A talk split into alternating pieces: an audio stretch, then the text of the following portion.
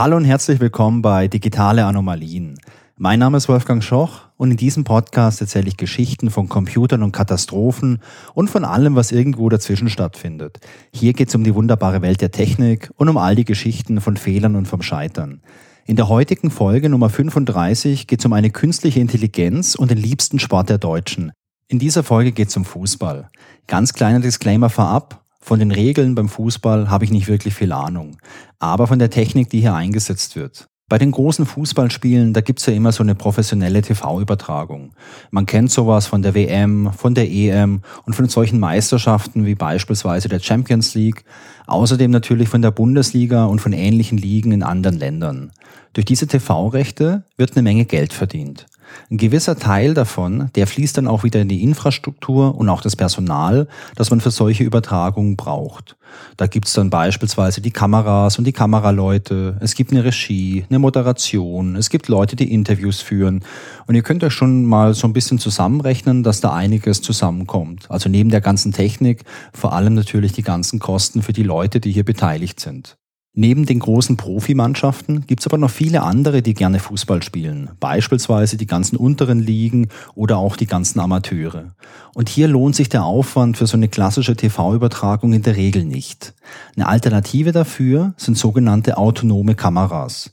Dafür gibt es verschiedene Anbieter. Im Prinzip ist es aber immer dasselbe Vorgehen. Man installiert ein Gerät mit einigen einzelnen Kameras und Mikrofonen am Rand vom Spielfeld, entweder an einer Wand oder auch an einer Stange, und zwar in einer Position, dass äh, das ganze Spielfeld überblickt werden kann.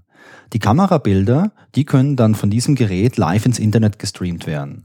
Durch den Einsatz von mehreren solchen Kameramodulen sind dann auch noch verschiedene Perspektiven möglich und die Hersteller von diesen Geräten, die haben in der Regel dann auch individualisierbare Portale, über die die Spiele dann live geschaut werden können. Das Ganze ist jetzt eine kostengünstige Lösung, vor allem für die unteren Ligen und auch für große Amateurvereine. Also wie gesagt, ich bin kein Experte im Fußball, aber hier in Deutschland gibt's ja beispielsweise auch die Regionalliga und die kommt in der Regel jetzt nicht im Fernsehen oder irgendwo im Pay-TV. Ähm, aber es gibt viele Leute, die interessieren sich ja dafür und es gibt auch viele Leute, die sich sowas vielleicht gerne zu Hause anschauen würden. Diese autonomen Kameras können jetzt mit Hilfe von künstlicher Intelligenz, also KI, noch weiter verbessert werden. Die KI, die kann solche Dinge liefern wie beispielsweise die automatische Auswahl von der besten Kameraperspektive. Es können Zusatzinformationen automatisch eingeblendet werden, beispielsweise der Spielstand, Infos über die Spieler und so weiter und so fort. Und damit kann man jetzt den Zuschauern einfach nochmal einen schönen Mehrwert liefern. Und das Ganze erinnert dann vielleicht schon an so eine, in Anführungszeichen, professionelle Übertragung von so einer Weltmeisterschaft oder von der Bundesliga, nur eben halt im Kleinen und mit dem großen Unterschied, dass viele Dinge automatisch funktionieren und kein Mensch involviert ist. Eine weitere Spezialität von solchen KI-basierten Systemen ist das automatische Tracking vom Ball. Das sorgt dafür, dass die Kamera immer auf die Action fokussiert ist. Also, dass die Kamera immer schaut, wo ist gerade der Ball und sich so ausrichtet, dass der Ball und auch das äh, ja, aktive Spielgeschehen immer in der Mitte vom übertragenen Bild ist und man deswegen nichts verpasst. Außerdem können solche Systeme auch für die Analyse genutzt werden. Als Trainer kann man sich nach dem Spiel nochmal alles ganz genau anschauen und es gibt sogar Systeme, die es erlauben, dass man während des Spiels KI-gestützte Analysen beispielsweise auf dem iPad anschauen kann, um dann in der Halbzeit nochmal ein bisschen an der Strategie zu feilen. Während des Lockdowns in der Corona-Pandemie waren solche autonomen Kameras auch spannend, um generell Spiele ohne Zuschauer zu verfolgen. Denn damals durfte man nicht ins Stadion und da waren entweder jetzt professionelle Live-Übertragungen oder eben autonome Kameras die einzigste Möglichkeit, um ein bisschen was vom Spielgeschehen mitzubekommen. In Schottland nutzten auch Vereine aus der zweiten Liga so eine Technologie, um die Spiele ins heimische Wohnzimmer zu bringen oder eben aufs Mobilgerät. Am 16. Oktober 2020 schrieb der Verein Inverness Calodian Thistle auf seiner Website, dass nun nach einer 14-tägigen Testphase so ein autonomes Kamerasystem im Einsatz ist. Die verwendete Kamera, die stammte von der Firma Pixellot und die hat eine KI-basierte Ball-Tracking-Funktion an Bord und für nur 10 Pfund könnte man jetzt die künftigen Spiele im Livestream sehen. Am 24. Oktober fand dann auch eine Partie statt, und zwar zwischen Inverness Calodian Thistle gegen Iron United. Zuschauer waren wie gesagt keine erlaubt, aber dank dieser tollen autonomen Kamera von Pixellot konnte man sich ja das ganze Spiel im Stream anschauen für nur 10 Pfund. In der Theorie sollte jetzt diese Kamera durch die KI-Technologie eigenständig den Ball verfolgen und so das interessante Spielgeschehen in den Mittelpunkt rücken. Aber das funktionierte nicht so richtig.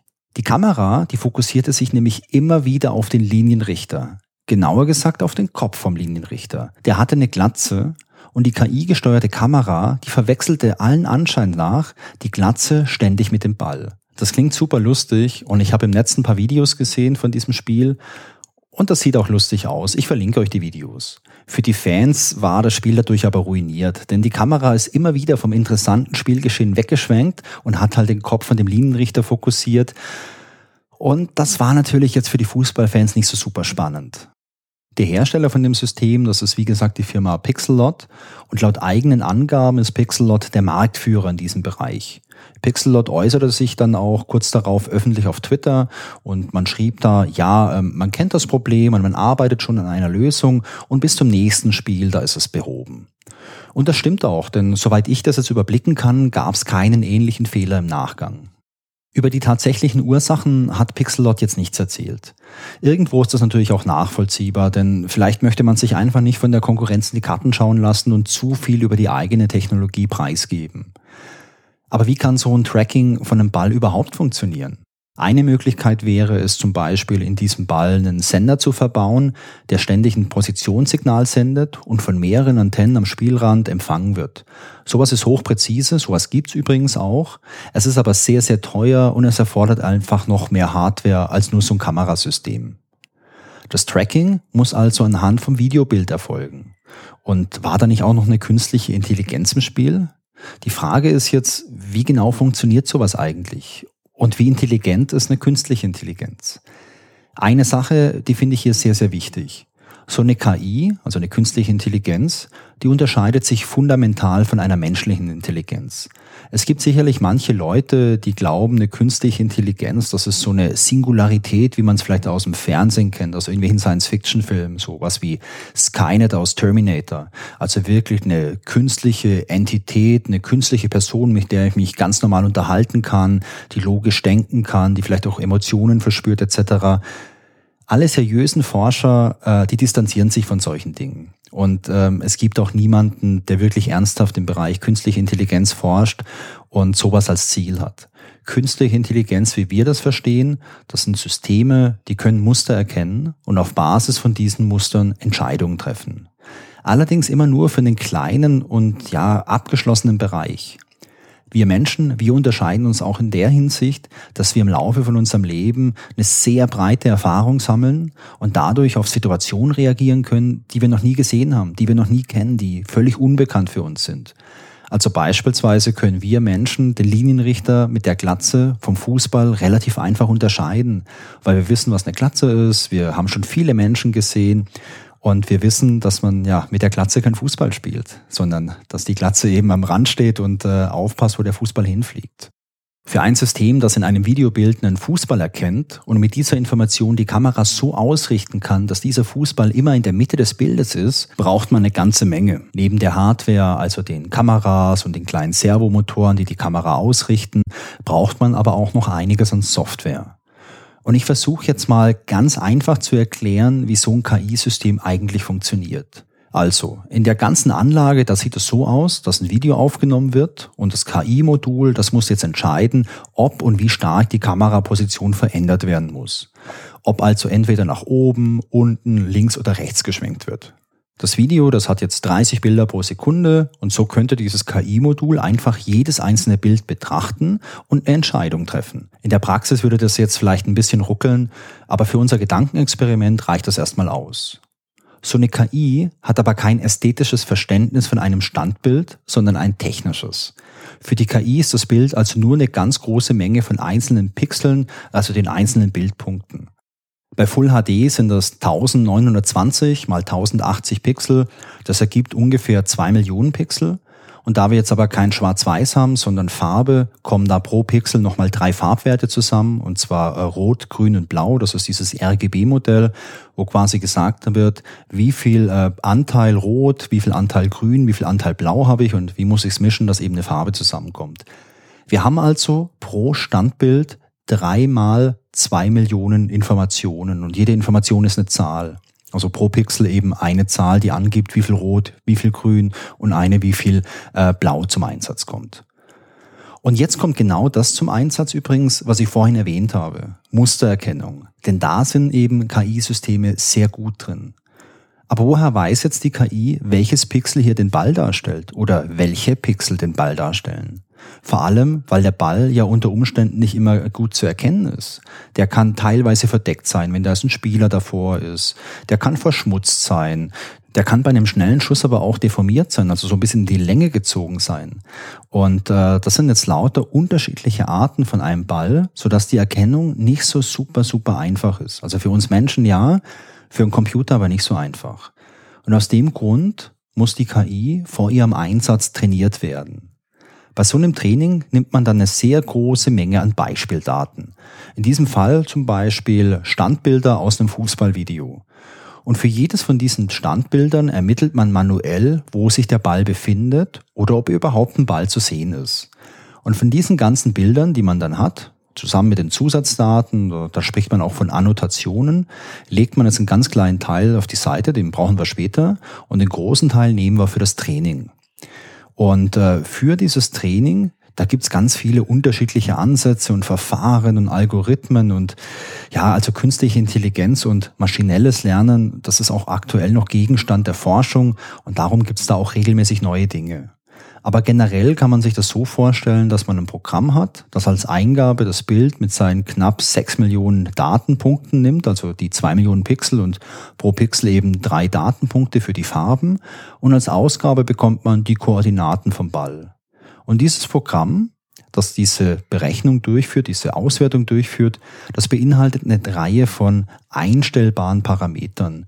Diese einstellbaren Parameter, die kann man sich auch vorstellen wie so unterschiedliche Gewichte, die aussagen, ob der eine Pixel das vielleicht wertvoller ist oder wichtiger für eine, für eine Information oder auch nicht. Der Wert von diesen Parametern, von diesen einstellbaren Gewichten hat einen sehr, sehr großen Einfluss auf die Verarbeitung der Daten. Und durch das Training versucht man jetzt die optimalen Werte für diese ganzen Parameter zu finden. Wir sprechen hier übrigens in so einem Beispiel von vielen, vielen, vielen Millionen solcher Parameter. Und das ist ein sehr komplexes System, wo man jetzt auch nicht einfach sagen kann, hey, ich brauche jetzt keine Trainingsdaten, ich stelle es hier eine 2 ein und hier eine 5 und dann passt das. Das ist ein sehr, sehr, sehr komplexes System. Und ihr könnt euch das auch so vorstellen, dass ein Parameter, also ein Wert, den ich irgendwo einstelle, der hat wieder eine Auswirkung auf was anderes. Und diese ganzen einzelnen Parameter, die sind durch mathematische ja, Berechnungen miteinander verbunden, so dass ich letztendlich vorne diese sechs Millionen Werte reinstecke und die werden dann so ein bisschen durchgerechnet. Und dann kommt hier mal noch so ein Gewicht, so eine Gewichtung dazu und an der anderen Stelle kommt eine andere Gewichtung dazu. Und das Ganze, das verdichtet sich so ein bisschen wie ein Trichter, so dass ich am Anfang diesen Trichter habe, der sehr, sehr groß ist, wo sechs Millionen Werte reinpassen. Und am anderen Ende ist der Trichter sehr, sehr klein. Da passen dann nur noch zwei Werte durch, und zwar die zwei Koordinaten für den Ball. Wenn ich jetzt anfange, dieses System, diese künstliche Intelligenz zu trainieren, dann gehe ich so vor, dass ich der, äh, dem System halt so mein erstes Trainingsbild gebe und sage, hey, schau mal, wo findest du hier den Ball? Und dem System dann auch sage, also in Wirklichkeit ist der Ball jetzt eher in Position 25, 35 zum Beispiel. Und am Anfang wird es nicht passen. Am Anfang wird diese künstliche Intelligenz höchstwahrscheinlich ganz weit falsch liegen. Aber im Laufe der Zeit werden eben halt diese Parameter, diese Gewichtungen immer weiter angepasst. Da wird immer so ein kleines bisschen dran geschraubt. Denn das ist ja möglich, man, man kennt ja in diesem äh, Prozess die, die richtige Antwort, die Musterlösung quasi.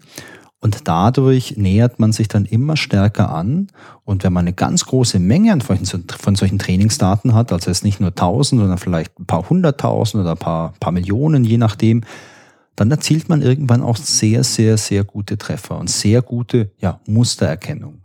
Das System lernt dadurch also das gegebene Muster, also den Ball, immer besser zu erkennen. Und die gefundenen Werte für diese ganzen Gewichtungen, also diese Parameter, die repräsentieren also das Wissen von dieser ganzen künstlichen Intelligenz.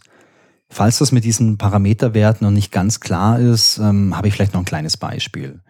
Es könnte für jeden Pixel einen solchen Parameter geben, eine solche Gewichtung, die entscheidet, wie relevant der Pixel überhaupt ist.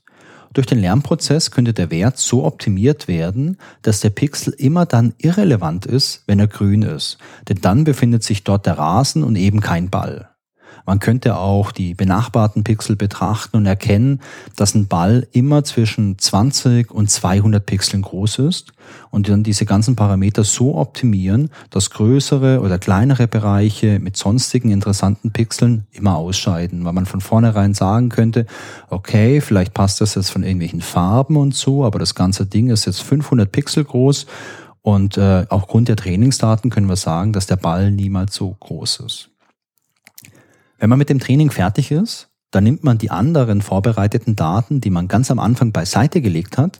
Und diese Daten hat diese KI noch gar nie gesehen, die sind unbekannt. Und mit diesen Daten kann man jetzt die Qualität von so einer KI überprüfen. Also quasi schauen, wie hoch ist denn die Trefferquote.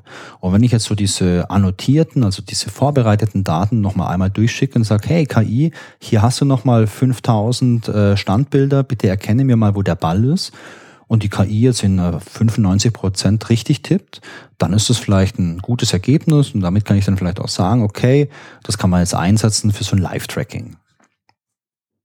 Es ist im Nachhinein oftmals nicht oder nicht sehr gut erklärbar, wie so eine KI eigentlich funktioniert. Warum also solche Muster erkannt werden? Warum wird der Ball hier erkannt? Ist das jetzt die Form oder die Farbe oder das Schwarz-Weiß-Muster vom Ball oder ist das eine Kombination davon? Und falls es eine Kombination ist, mit welcher Gewichtung? Ist jetzt die Form wichtiger als die Farbe oder ist es gleich wichtig? Vielleicht hatten in diesem Fall hier die Form und die Größe eine sehr starke Gewichtung, sodass der Kopf mit dem Ball verwechselt werden konnte. In diesem Fall waren die Auswirkungen jedenfalls nicht sehr schwerwiegend. Es gab zwar einige enttäuschte Fans und auch ein bisschen Spott im Netz, aber niemand kam ernsthaft zu Schaden. Was ist das Fazit von der Geschichte? Die mangelnde Nachvollziehbarkeit, die finde ich sehr problematisch. Jetzt nicht unbedingt in diesem Fall, aber in anderen Fällen. Und gerade wenn man sich jetzt im Bereich äh, künstliche Intelligenz mit so Deep Learning beschäftigt, also tiefen neuronalen Netzen, dann ist das ein richtig großes Problem. Aus diesem Grund gibt es seit 2014 auch in der Forschung schon den Begriff der Explainable Artificial Intelligence, also der erklärbaren KI. Ich persönlich, ich halte die Nachvollziehbarkeit von KI-Entscheidungen für absolut notwendig, sobald es um sicherheitsrelevante Dinge geht. Beispielsweise Bereiche wie Kraftwerksteuerung, medizinischer Bereich, also automatische Diagnose zum Beispiel, oder auch das allseits beliebte autonome Fahren. Und eine Sache, die finde ich auch noch super wichtig. Selbst wenn wir ganz genau nachvollziehen können, worauf KI-Entscheidungen basieren, dann kann es immer noch Situationen geben, mit denen so eine KI noch nie konfrontiert war. Ich hatte das vorhin ja schon mal gesagt. Wir Menschen, wir haben Erfahrungen und wir haben Kontextwissen.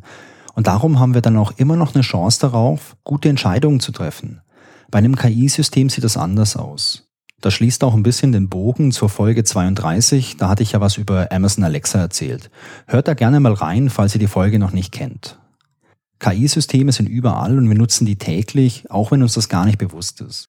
Ich finde es einfach wichtig, dass wir uns auch über die gesellschaftlichen und die ethischen Fragen unterhalten und nicht nur auf das technisch Machbare konzentrieren. Und an der Stelle gibt es auch noch ein bisschen Werbung in eigener Sache. Ich produziere auch noch einen Podcast für meinen Arbeitgeber. Der Podcast heißt Digital Future und da führe ich regelmäßig Gespräche über Technologie und Kultur. Und in der nächsten Folge unterhalte ich mich mit meiner Kollegin Annalena über das Thema Nachwuchsförderung und künstliche Intelligenz. Die Annalena engagiert sich nämlich in der Organisation KI macht Schule Dort organisiert man solche KI-Workshops und KI-Camps für Kids. Man geht also an die Schulen und da wird nicht nur Theorie und Praxis vermittelt, sondern auch auf die Ethik eingegangen. Und ich finde das super und falls euch das Thema interessiert, dann hört doch mal rein. Die Folge sollte morgen erscheinen und den Link dazu, den packe ich in die Show Notes. So, das war die 35. Folge von den digitalen Anomalien. Ich hoffe, es hat euch wieder Spaß gemacht. Ich freue mich auch, wenn ihr bei der nächsten Folge wieder mit dabei seid. Genauso freue ich mich aber auch über Feedback. Sehr gerne per E-Mail an feedback at digitaleanomalien.de oder als Kommentar zur Folge auf digitaleanomalien.de. Und wenn ihr Lust habt, dann folgt mir doch noch auf Instagram unter @digitaleanomalien oder auf Twitter unter @danomalien. Ich würde mich sehr freuen, wenn ihr den Podcast weiterempfehlt oder mir eine Sternebewertung bei Apple Podcasts oder Spotify gibt. Das hilft mir, neue Leute zu erreichen. Ganz toll wäre natürlich auch ein kleiner Bewertungstext bei Apple Podcasts. Danke fürs Zuhören und bis bald. Tschüss.